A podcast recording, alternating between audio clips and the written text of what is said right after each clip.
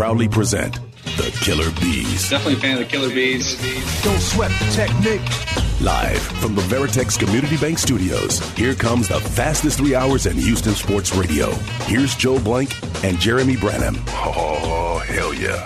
You about to get all stung up. Ooh, what up, H-Town? Hey, how we doing? He's blank on Branham Joe George, assistant to the regional manager behind the glass. It is a Thursday edition of the Killer Bees on ESPN 97.5 and ESPN 92.5.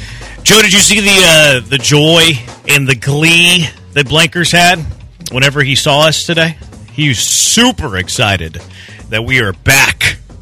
You don't have to say anything. I, I can tell. Don't I I can He tell that uh, all the joy and excitement it's oozing out of you. You don't have to say anything because a picture says a thousand words. Uh, heard you guys yesterday. Sounded very good. Joe didn't hear any of you. I'm sure it sounded very good though. I wasn't here. You weren't here yesterday. You I did did, noon well, I to did 12 to 3. I know that. So you were here. Perfectly aware of that. I don't know. You're a busy man. Yes, but uh, or or I just fake busyness. One of the two is definitely true. But uh, yeah, it's uh, it's good to be back. Happy to be with you Did you guys. enjoy some time off? No, I didn't really have time off. like it, it was off, but it wasn't off. Like I was still doing stuff, which is kind of annoying to me. I take days off work, and you know what I do? I work more. I work harder.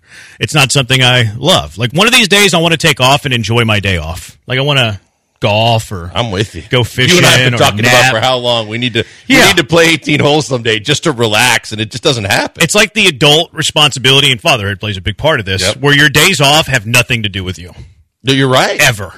It's, yeah, it's not even your days off. Your days on still have nothing to Yeah. do with you. It's just a constant like grind to go to the next spot and do the next thing. I long for the days where I take days off because I want to take a day off. Um, Rangers won a World Series they last night, which I mean, who cares if uh if a World Series happens with very few viewership? Did a World Series winner really get crowned? Hmm, Seven one three seven eight zero three seven seven six. I mean, I mean, here's the thing.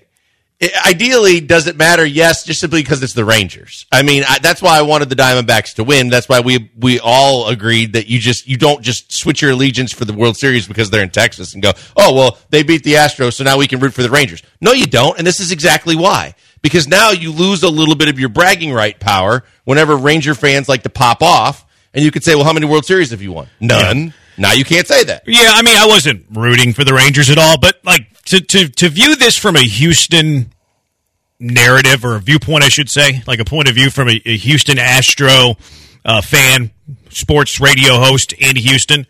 The way that I look at the Rangers winning a World Series, because I mean, you have to accept it. They won the World Series fair and square. They are the champions. Uh, the parade in Arlington is going to be off the chain. Yes, in Arlington is where that parade's being held. I'm I'm very very happy for the people in Arlington that they get to enjoy this championship. But what it tells me from a Houston vantage point is that this is the first team in the golden era since 2017 that a team has really cemented their place as a true Astro rival. This is legitimate. The Rangers Astros is a true rivalry. Other teams have tried, right? The Yankees tried very hard to be a rival. Oh, Altuve stole an MVP from Judge. Oh, we're, you know, we're the big bad Yankees. And what did the Astros do to the Yankees over the years? They owned them time and time and time again. They proved they are the Yankee daddies. The Mariners tried this last year. Blankers, oh, when they come into T-Mobile Park, we're going to have a reputation dog. Whether you want to look at how the Astros handled that reputation in the All-Star game or the series after the All-Star game, or when they went to Seattle in the division series and swept them out of the play, sweat them out of the playoffs. So other teams have tried to be the Houston Astro rival. Those teams have failed. We're we're not going to count National League teams because you can't have a National League team be an American League team rivalry. Yankees have tried, failed. Mariners have tried, failed. This is the first team in the golden era for the Astros that has cemented themselves as a true rival to the Houston Astros. Now you say that is that twofold? That's because one, they beat the Astros in the playoffs. And Absolutely. then two, they got a they got a World Series title out of it. Probably either one. Yeah, that's what I'm I- I- saying. Either one. Like it's twofold because I could give you both of those, right? Like some people, uh, because I think I tweeted about this, and some people say, "Well, the Red Sox." Well, the Red Sox were still in signs in 2018. We're not going to give them credit for that World Series. That's how it works, right? You don't give them credit in the world if they won a World Series and they had some stain around the organization in 2018. But the fact that they won the World Series title, the fact that they share a state with you, the fact that they share a division with you, and yes, the fact that they came into Minute Maid Park and won four games in the ALCS, all of those reasons and maybe one of those reasons. Maybe it's two of those reasons. But for the first time since 2017, the Astros have a worthy foe. Yeah, it's legit because it's everything else. It's yeah, it's the in-state, it's the in division, it's the fact that you know I think that both organizations have tried and tried and tried to make this a rivalry in the past with this silver boot and. It's always been where when one team's good, the other team isn't, and now both teams are really good. So now it's kind of like what you've always wanted in a rival has suddenly come to fruition so that you have a rival. You have a true rivalry because it is Houston versus Arlington, because it is in division, because it is interstate, because of the fact that they beat you this year and they won a World Series.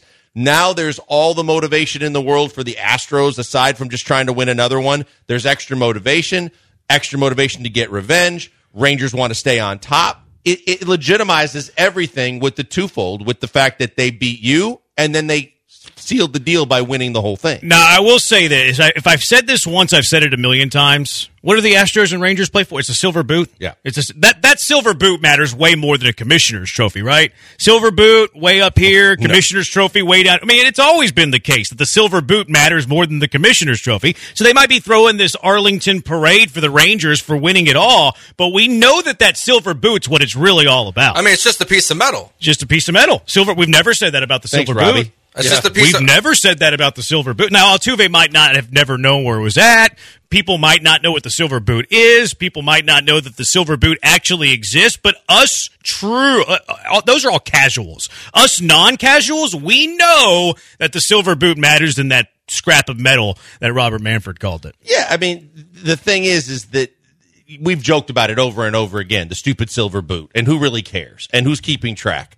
This year it mattered because it had uh, it had a say so in the division.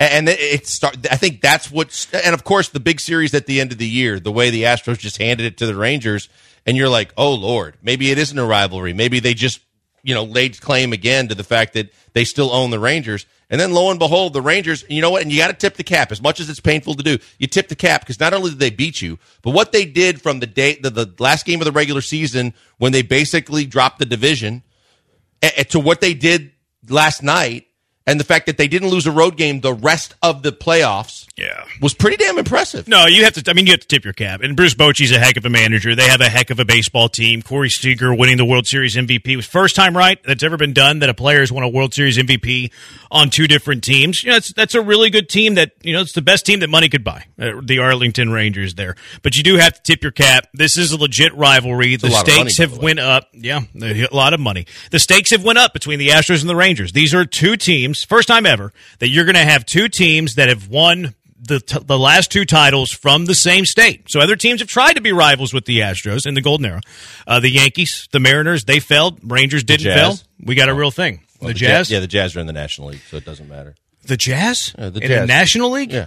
Okay, where are you going with this? The, the Dodgers or the Utah Jazz. Oh, Yeah, they, they you know they're still pissed off about 17, but they just can't seem to get back there so that they can make it a true rival. Yeah, who is the John Stockton of the Los Angeles Dodgers? Maybe Mookie Betts. Betts. Mookie Betts. Yeah. Mookie Betts, noted cheater. Very No, much Mookie noted Betts- cheater. Mookie JD Betts- Martinez, right there with him. Mookie Betts flat out said that they cheated, and people forget about that for some reason. They they, they want to put Altuve with a buzzer, but they forget that Mookie Betts said, "Yeah, we cheated. Everybody was." Uh, B. Hannon says Cardinals Astros was good back in the day. that was. pre Golden era. Um, now during the Killer B era, that was the best rival for the Astros, and this is probably the first rival since then. Mm-hmm. You know, because again, Yankees don't count, Mariners don't count. They just weren't good enough. Waka says Rangers are seven years late to the party, not really a rival yet. Fair Well, point, But you also fair point. don't don't lose sight of the fact that when the Astros were losing 100 games, the Rangers were going to World Series and they were pretty dominant too. So that's what I said. When one team was hot, the other was not, and, and vice versa. It's gone both ways. Now, for the first time in a long time, both teams look like they're going to be pretty damn good next year and maybe for the next couple of years Yeah. to where you do have a legitimate rival. There's great rivalries in sports. uh, you mentioned sure. a few for the Rockets. Like college rivalries are always great. Texas, Texas A&M. You don't really see that a whole lot. Uh, Houston, Rice, Tech, Baylor, whatever. Army, Navy, Michigan, Ohio State. Yankees, Red Sox. Michigan versus the FBI. Yankees, Red Sox is another good one. Duke, uh, Carolina, Duke, and Carolina, and hoops is a great one. 713-780-3776. Like, rate the rivalry, though. Like, Ohio State, Michigan's probably 10. Yeah. Army, Navy, that, that's a 10, even though it's not, you know, terrific, you know, elite level college football. Yankees, Red Sox, a, a 10. Manchester United versus Manchester City, if you're a footballer. You know, that's way, way up there. Yankees, Astros, like that, had some stuff brewing, but it was one sided. Astros, Mariners had some stuff brewing, but it was one sided. Astros have been the dominant team of this era, and now the Rangers beat them in the ALCS on their way to winning their first World Series title. I think the stakes of this rivalry has went up a notch. I would put Astros, Rangers going into next season. I would have it as the top rivalry in baseball. I know Yankees, Red Sox has the cachet, but do they have the winning? The Astros and the Rangers have the last two World Series titles. I think it's the best rivalry in baseball. Yeah, the- I think it's up to about an eight or a nine in terms of the rivalry between the two. Yeah, because you look at it and look at some of the other rivalries in baseball. Red Sox, Yankees. Red Sox are terrible. They just they, they just haven't they they were they were you know flirting with a playoff spot late in the season, and then they they lost the Astros and they just kind of fell apart. Yankees didn't even make the playoffs, right? Dodgers, Giants. Well, unless you know the rivalry is more in the parking lot than it is on the field these days, because you know the the Giants didn't make the playoffs and the Dodgers did what they normally do. They made it just so they can bow out early. Padres were supposed to be another rival of the Dodgers, and they loaded up when they spent a boatload of money, and they didn't even make the playoffs. So you think about the other rivalries that are that have been long-standing rivalries in baseball, and even Yankees Dodgers. When's the last time we saw Yankees Dodgers in a World Series? I see. I don't think It's that can forever. be. I don't think that can be a rival. I, I really don't. was. Like AL NL though. Yeah. Like maybe back when they were going to the World Series every Right. year, but I think it's impossible to have an AL NL rivalry now, even though you have interleague. It's Right. just. I think it's too difficult. One five four two OU Texas USA versus Mexico football.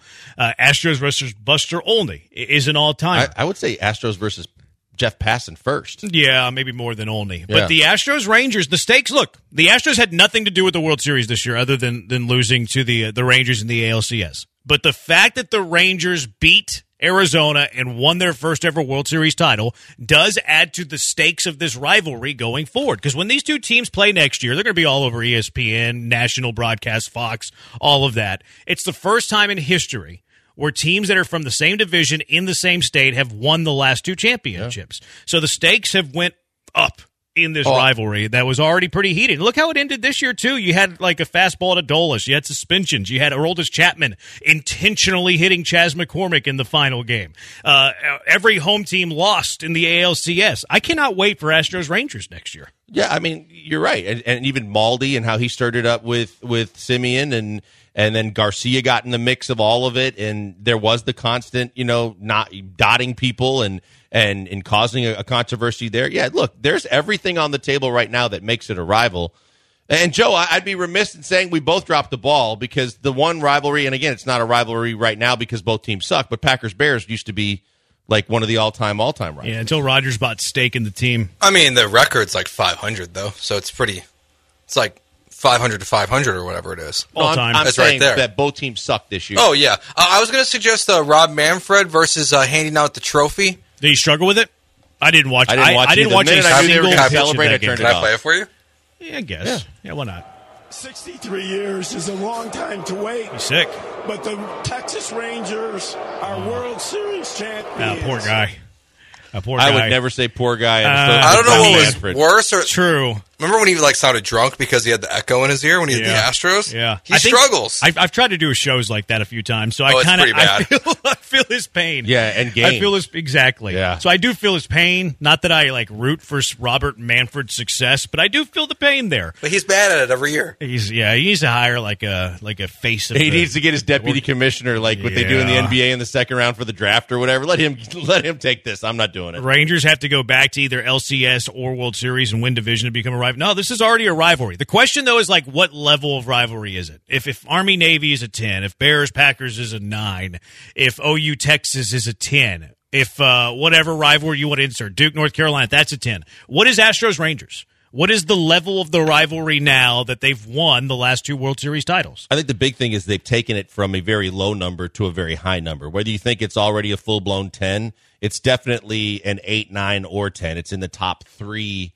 uh, in terms of the rating scale. I I would say that it's probably hovering around a nine right now because of everything that happened this year. Yeah, I'm gonna go. I'm gonna go nine as well. Like it's not quite the greatest rivalries of all time, but uh, the stakes are higher. Both teams are good. They hate each other. I'm gonna go nine as well. Joe, you're gonna go with uh, what? What are you gonna go with? I was just gonna go. an Joe eight, usually likes to middle us, which is gonna be It's true. It's difficult. gonna be hard we to do say here. nine. so I'm going eight.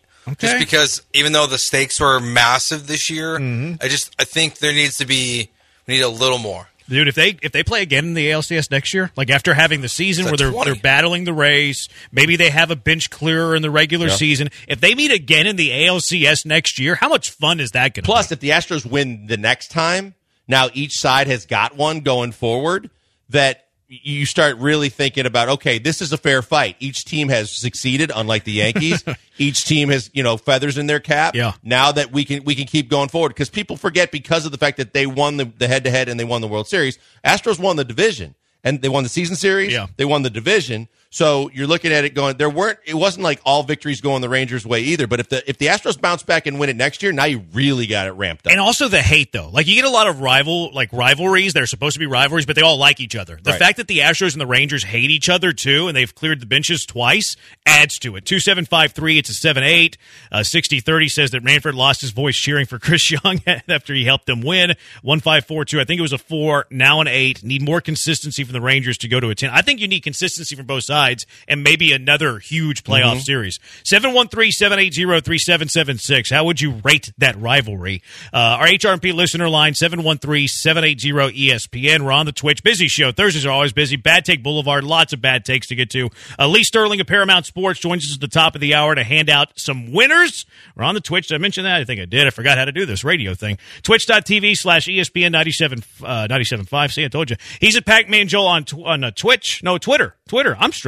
I'm like Robert Manfred. He's Joe George Radio on the Twitter. I'm at Jeremy Branham when we return, when we come back, there's some drama going on over at the Texans. How serious is this drama? It's the Killer Bees on ESPN 97.5 and ESPN 92.5. First, a moment on HRP, Human Resources and Payroll. Cougar owned by my colleague, Cougs, and member of the Cougar 100 for the eighth year in a row. It's going to be a decade before we know it. You've seen the HRP signage everywhere that you go. You've seen their beautiful building off the Beltway. Business owners, let HRP help you. They can help you in HR compliance, benefits administration, payroll, onboarding.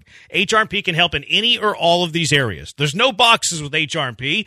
Doesn't matter how small, how big the job, HRP completely customizes a plan for whatever you and your business needs. You have a problem, you have an issue, you want to take a little bit off your plate, the day to day of running your business. Well, HRP will find a way to help you. That way you can get back to growing your business. And they do it in a way that's unique too. Technology meets service. They have the best tech. You'll love that, but you'll fall in love with their service. Guaranteed fulfillment. You'll never talk to a stranger. You'll be talking to someone who knows you. They know your business needs. Take care of your employees too. We use it here at Gal. It's great. Give them a call at 281-880-6525. Let HRP customize a plan for you. 281-880-6525 or check them out at hrp.net. That's hrp.net.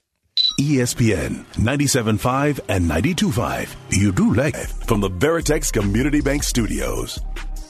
He's blank. I'm Branham. There's drama over at NRG, and apparently I just caused some more drama over at NRG. Um, Matt Burke, who's the defensive coordinator for the Houston Texans, he had a quote earlier today. It's coordinator day over at NRG. Matt Burke, this is from DJ Bien-Aime, who was over there covering him. Matt Burke says Will Anderson is one of the best edge defenders in the NFL. Adds that Anderson has been impa- impactful and says Will played a big part in Greenard getting sacks last week. Remember whenever we talked Monday, the only day we did a show this week? I said I was going to go watch this All 22. Can't wait to watch the All 22. I want to see how impactful Will Anderson is to all of these sacks. I'm going to go look at every single John Greenard sack that he's had this season to see how impactful Will Anderson was to John Greenard, too, by the way. But the Texans had six sacks against Carolina. What do we always hear with John with uh, Will Anderson? Oh, he's getting double teamed. Oh, he's winning pass rates. Oh, he's winning all these analytical stats. Um, you know the the exit sack for Will Anderson's very, very high. But Matt Burke says Will Anderson's one of the best edge defenders in the NFL. Adds that Anderson has been impactful. Says Will played a big part in Greenard getting sacks last week. I uh, quote tweeted, I said, This is disrespect to John Greenard. His own DC is acting like Greenard, isn't capable of sacking the quarterback without the help of Will Anderson Jr. when that's not the case. John Greenard then retweeted that. Minutes ago. Now, Joe's saying that he had deleted the retweet, but I screen grabbed it. I have proof, Uh, I've seen the screen grab, Screen so it grab. did exist. He has un- undone. which is smart on his part. It is. Yes. smart. It is smart. He should not have retweeted that. If um, now, I'm happy that he did. It's great for my impressions and farming impressions, but it's not great for uh, for Greenard to tweet that. But it shows you that it's in the mind of John Greenard. Well, I mean, it should be right. You, you rest on your own merits, and the fact of the matter is, when we've talked about it multiple games, multiple times, Greenard is disruptive. He gets to the quarterback. He's active on the defensive side of the football. He's doing a lot where you're seeing his number and hearing his name called a lot, whether he gets home or not, to turn it into an actual sack. To where you have to give him his flowers and say, dude's having a really good season so far. And I, I would think it has to be frustrating when you're constantly fighting the battle of it doesn't matter what I've done. It's that the organization who took a, you know, used a very high pick that they traded to get on a guy that they very much want to see succeed and get those flowers and, and a lot of that kind of credit too is seemingly more focused on that than being able to, to, to celebrate what John Greenard's been able to do. Yeah, I mean, I I think Greenard's been really good, and, and I, I do think it's disrespectful to Greenard for the defensive coordinator to go up there and be like, "Oh well, yeah, John Greenard's good, but Will Anderson's the one that's creating all these sacks," and it's not true. Like, look. John Greenard had two and a half sacks against Carolina. I'm going to go watch the other three and a half sacks later. I'm going to do a little uh, deep dive to see how impactful Anderson is. And I understand that, you know, every dude has an assignment. It is like, you know, important to every single sack. But watching the John Greenard two and a half sacks, he could have done it without Will Anderson. The six sacks that the Texans had, everybody's because I, I I quote tweeted this this uh, this quote from Bien-Aime, and everybody's attacking me because they want to defend Will Anderson Jr., which I understand, and I still think Anderson's good. I still think Anderson's a good football player. He's really good against the run, and I think his career is going to take off, and he's going to start getting home, and he's going to start to get some sacks. I just hate the disrespect that John Greenard gets because he's been really stinking good, and he doesn't need Will Anderson to be really stinking good. Of those six sacks, blankers, because they're always getting double teamed. You don't know ball; he's getting double teamed on all every single play. Of the six sacks, Will Anderson got double teamed one kinda, one time kinda. Every other sack, all five of them, Will Anderson was single teamed. Yeah, man so then, on man. So then there's got to be an you, Burke needs to give us some kind of an explanation as to how else, other than commanding a double team, which he obviously, uh, according to your research, didn't get only except for one time. How else would it be that Will Anderson is impacting the impact that Greenard is having by getting home and doing the things that he's doing? Because double team from the other side is just about the only way that I can see where a t- extra attention is being paid that direction, which allows him more freedom to get to the quarterback. Other than that, tell me where I'm missing something. No, I mean I'm going to go back and watch every other sack that Greenard's had because I, I mean I haven't watched as closely every. I haven't broken down every single Greenard sack. I broke down every single Carolina sack, all six of them, and in all six of those sacks, Will Anderson got double teamed a grand total of one time. It was kinda. It was like a four man rush where the center like didn't have anybody to block. He's like, well, I don't have anybody to block. I'm going to come help out here. So it wasn't like a designed we are double teaming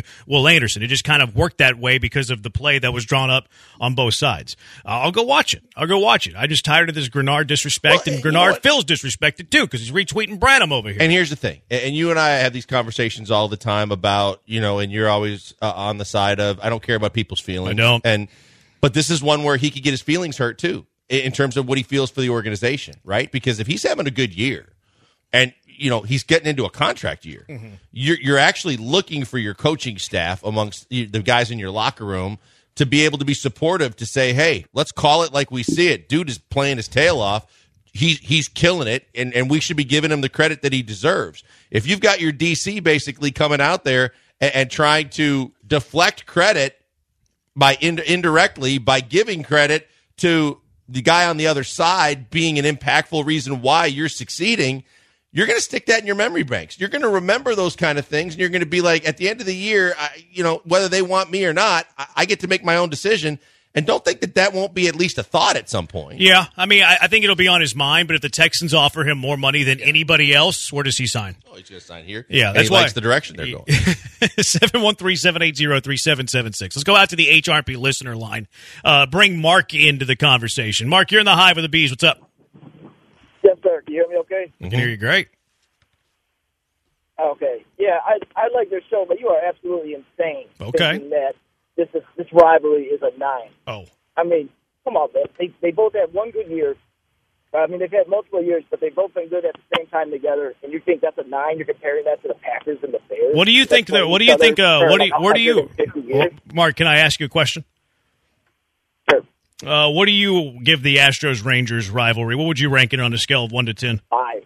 A five? Five. It's, it's a flash. Yeah, it's Okay. an average because you're just basing on them being good. A good Yeah. rivalry is when both teams suck and people still tune in in high numbers to see it, just Okay. because that's exciting. How many of those? talking about two good teams.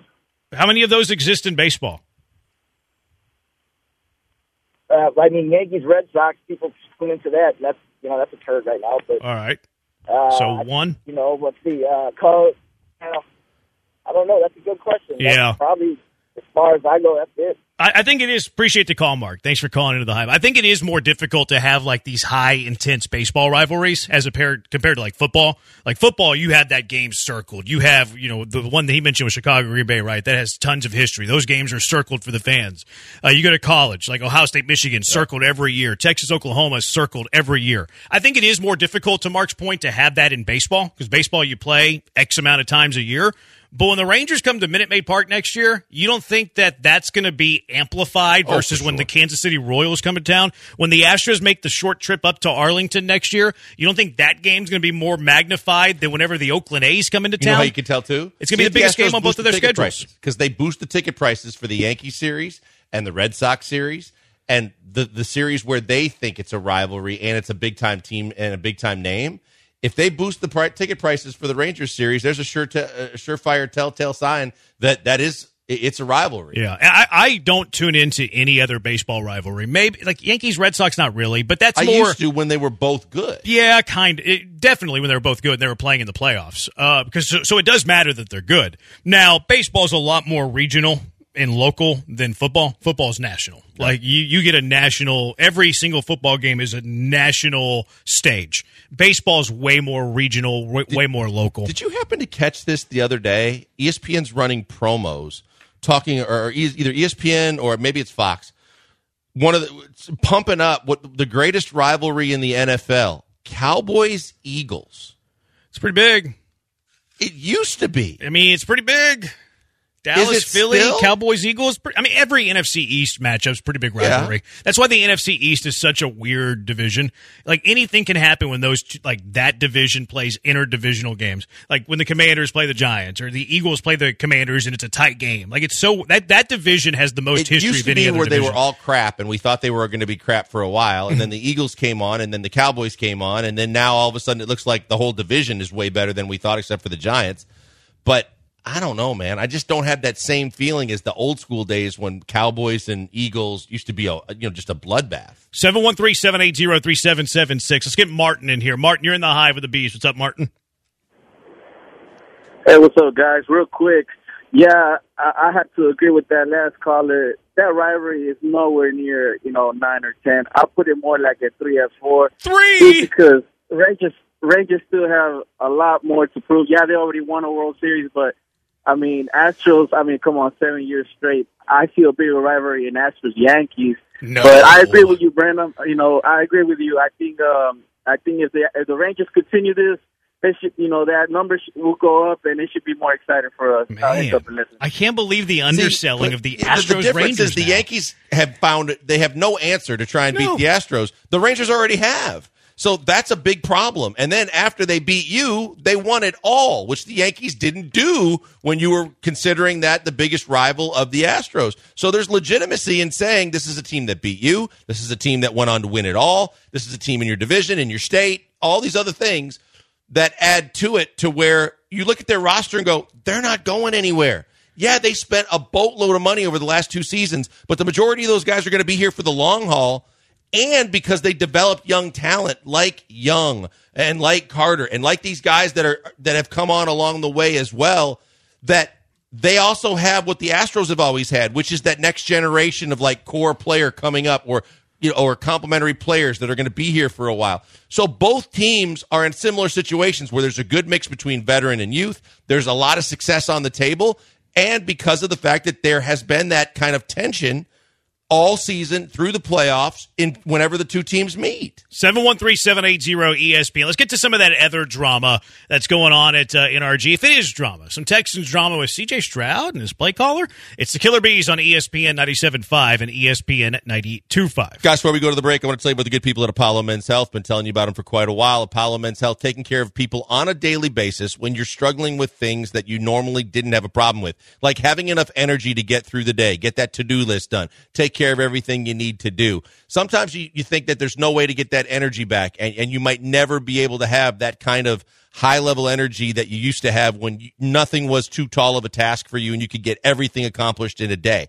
The fact of the matter is, thanks to the good people at Apollo Men's Health, you can get it back every day. And it starts with all the good things that they have to offer, like B12 shots or like um, all the different ways that they do hormone therapy for both men and women. Those are make, making a case for getting results on a daily basis. People have more energy, they get more things done. They keep coming back because of it. There's a million different ways that you can improve your overall day and your health. And Apollo Men's Health has a ton of services that can help and put you on that track to doing that on a consistent basis. Check all the services that they offer out at apollomh.com. You see a few that might interest you, then sign up for your first appointment right there online. You'll find out most major insurance is accepted. There's discounts for military personnel and first responders. Mention my name, Joel Blank, a free B12 shot like I get every week on your first official visit, or a body composition analysis where they can break down all your numbers and tell you what your body fat is and your muscle mass and all the important numbers, and then take another one every so often so you can chart your progress and see, even when you feel like you might be in a rut, if the numbers are going in the right direction, you know you are making gains and strides and doing things the right way. Check them out. Studios. Beltway boys on the uh, the Twitter. He's blank on Branham. We are collectively the uh, the Killer Bees. Thursday edition of the show. I picked a bad time to start a Twitter war. Um, Why? Because it's right before the show and it's distracting me. You know, um, But you created it. you know the So Will it's Ander- good for ah, I should have waited till like six oh five. Uh, but whatever, it is what it is, right? Hate that saying. I use it way too much. Um, what is the what's the, what do we hear about where he gets double teamed a lot, right? Mm-hmm. Uh, Beltway Boys just sent this to me on the Twitter. He said Will Anderson's double. T- it's a stat from ESPN. Will Anderson's double team percentage is twenty four percent. Okay. Okay. He gets he gets double teamed on twenty four percent of snaps. All right. Guess what John Greenard's is based on like the narrative that we hear, where Will Anderson's double teamed all the time and John Greenard's able to feast off of it. 21. It's close. I, I- don't think that would be your real guess. Would that that was your real guess? Yeah. Hmm. I'm on to you Why? because you- You're always on to me, Wouldn't, think. wouldn't the narrative be that John Greenard never gets double teamed? Like if Will Anderson But- gets no, double teamed a watching lot. his- watching the team the way we do. yeah, true. You watch it we know that you know there, he's he's he wreaks so much havoc and he can be so disruptive that you know that OCs are paying attention to him. Yeah. I don't think it's as much as Will Anderson, but I would think that there's a there's a there's a very conscious effort to keep him away from my quarterback. Okay. Yeah. Um, I'm surprised by how close it is. Will Anderson's double team percentage is 24%. Yeah. John Greenard's is 23%. Wow. So why so they're they're getting double teamed essentially the same amount of times. Greenard most of the time lines up over the left tackle. Will Anderson most of the time lines up over the right tackle unless they're in pass rush situations, third and 7, then sometimes they move Will Anderson inside. Historically, which of the offensive linemen's usually better? Left tackle. Okay. So John Greenard's getting double teamed 23% of the time, lining up over the left tackle most of the time. Will Anderson's double teamed 24% of the time, lined up over the right tackle most of the time. John Greenard has six sacks. Will Anderson has one sack. John Greenard right now today is a better pass rusher than Will Anderson. Will Anderson, I would give you that he's better against the run, although Greenard's pretty good. I'll grant you that Will Anderson's ceiling and potential is far higher. And this isn't a Will Anderson is a bust conversation. This isn't the draft day trade conversation. This is simply right now which of the two is better at getting at the quarterback.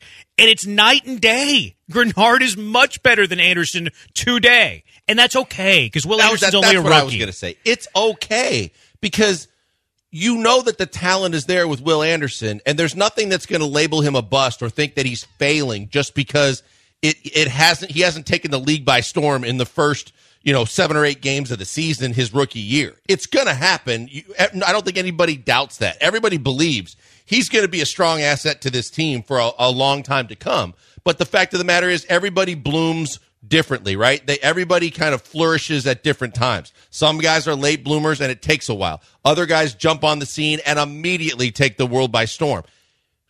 Will Anderson has done enough with the block field goals and the things that he did early on, and, the, and even the things like what you're talking about the the next level stats. You see enough to know this dude can be disruptive. It's just that you don't want to take away from the giving the credit to the other guy on that D line that is doing what he's doing too. It's a good thing that you have both guys on your team. You're hopeful that this turns into a situation like Pittsburgh has with Watt and Highsmith. You you want the situation where you get a pass rusher on either side, and then there's a whole hell of a lot to worry about for an offensive coordinator, no matter which way you turn. It's just that no one thinks that John Greenard should be playing second fiddle right now to Will Anderson. Yeah, it's uh to me it's just to me it's a John Greenard take more than it is a Will Anderson take, and I feel like Grenard's getting some disrespect and he's being underrated. 713-780-3776. Let's go out to the HRP listener line. Dwayne, you're in the hive with the bees. What's up, Dwayne? What's up? Love y'all. Love y'all show. Thank you. Um, on the, on that defensive line, yeah, John. I mean, um, Bernard is the man. But uh, I have a question. What uh, what y'all think about Josh McDaniel being the OC for the Texans? And sit back and Oh, Dwayne, that's uh, Wayne, you went there. That- that name is- the start to that call. poison, poison name, Dwayne. Now I do, I do think McDaniel's going to work again in the NFL. I do too. Uh, I, he's a much better OC, obviously, than he is a head coach. I think, I think he's an above average OC. I think he is one of the worst head coaches in the last twenty years. Look, there's been a lot of guys, maybe not a lot, but there have been several guys that you can point to and say the guy's an uh, outstanding above or above average coordinator, but he's just he just doesn't have the chops. It- It just isn't the right situation for him. He's not a great uh, head coach. Wade Phillips is a guy that I never thought was a great head coach. Wade Phillips is one of the best defensive coordinators of the last couple of decades, and, Wade Phillips knows defense. I mean, I think Josh McDaniels is a classic case of a guy that knows offense and he knows how to call plays, but when you put him in charge as the head guy, failure is going to follow him more than success is. And, you can there, there's a, lot of other guys like that where you look at it and you say it's okay to be really good as a coordinator and still admit the fact that not a great head coach. And, I think that's a situation that you're looking at with McDaniel. And and why in the world would the Texans want? We've had enough of Patriot Way first and foremost, Yeah. but secondly, why in the world when you're basically taking a Shanahan tree coaching staff?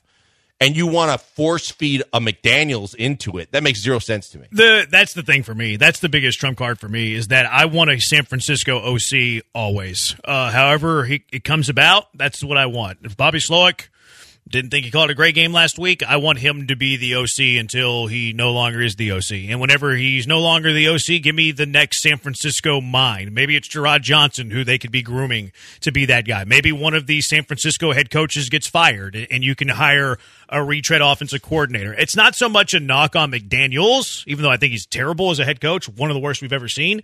Uh, but he doesn't fit the scheme that I want the Houston Texans to have and that DeMeco currently You know, has. the other thing too, Jeremy, is the more you look at it and we talk about this and we talk about the coaching trees, there hasn't been a whole lot of success as head coaches coming off the Belichick tree.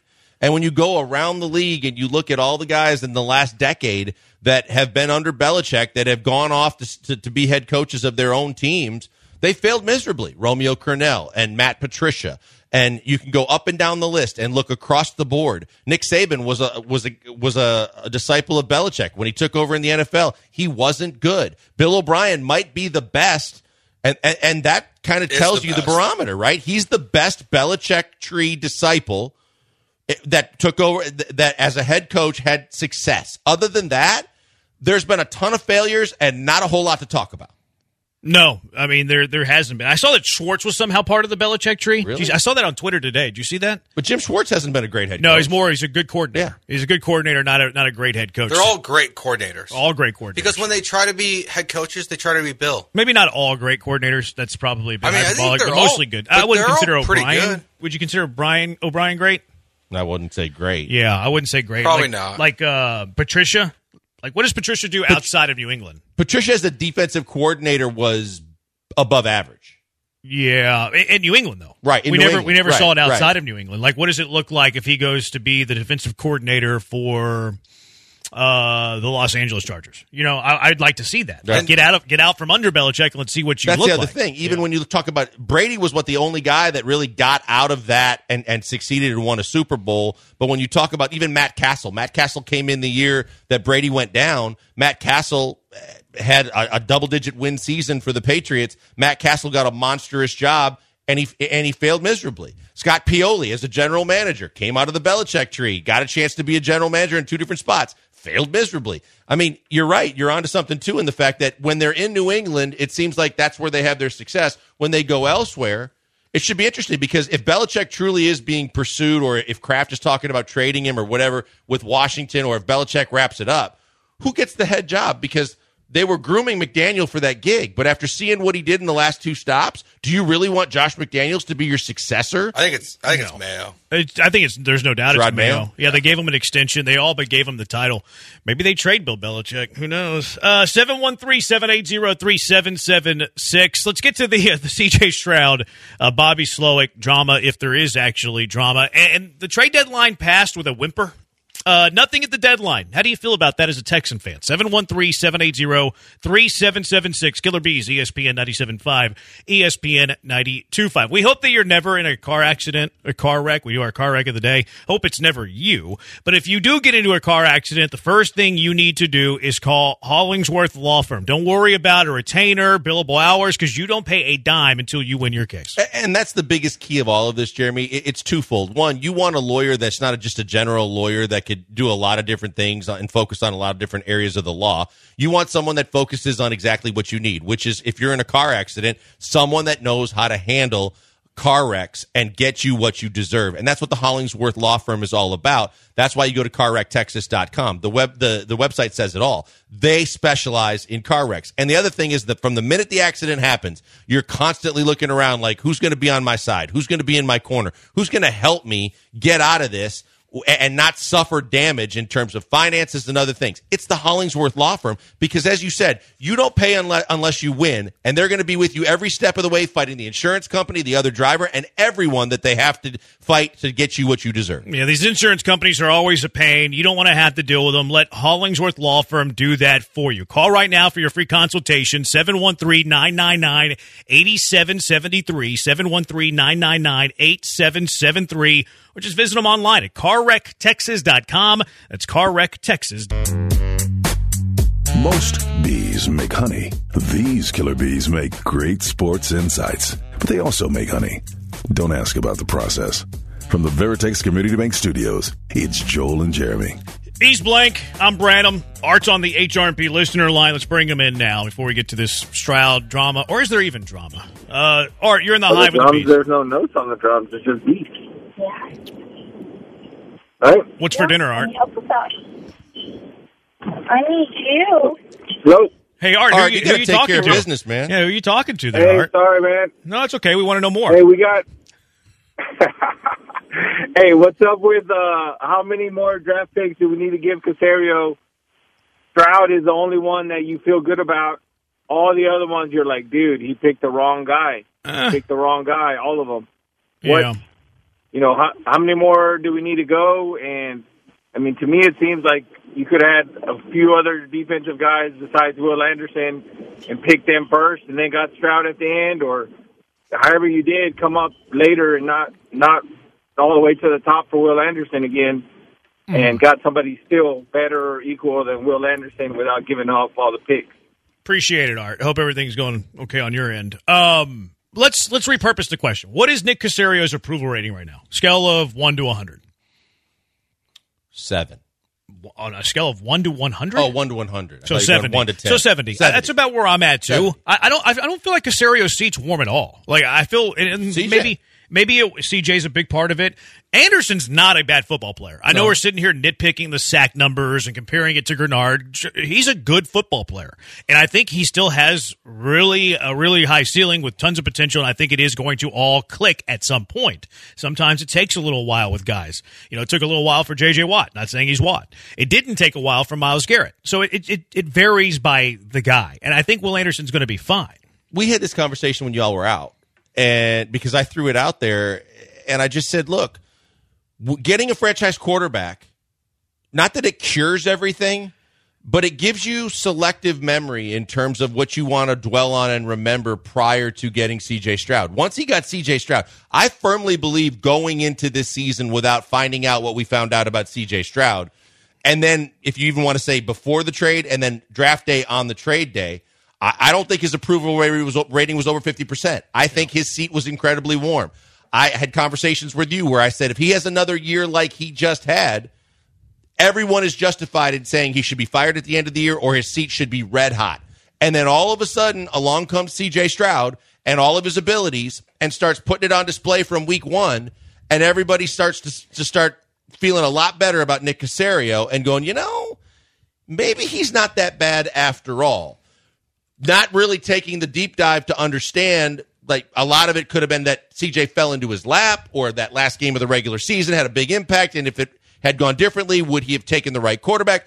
None of that matters. The fact that CJ Stroud is a Houston Texan and Nick Caserio was the general manager when it happened makes a lot of people forget a lot of things. Yeah, I, I think his approval rating is pretty high. I don't think that he's on the hot seat at all. Uh, the Stroud, you have a franchise quarterback that's a rookie. That's going to go a long way in your job security.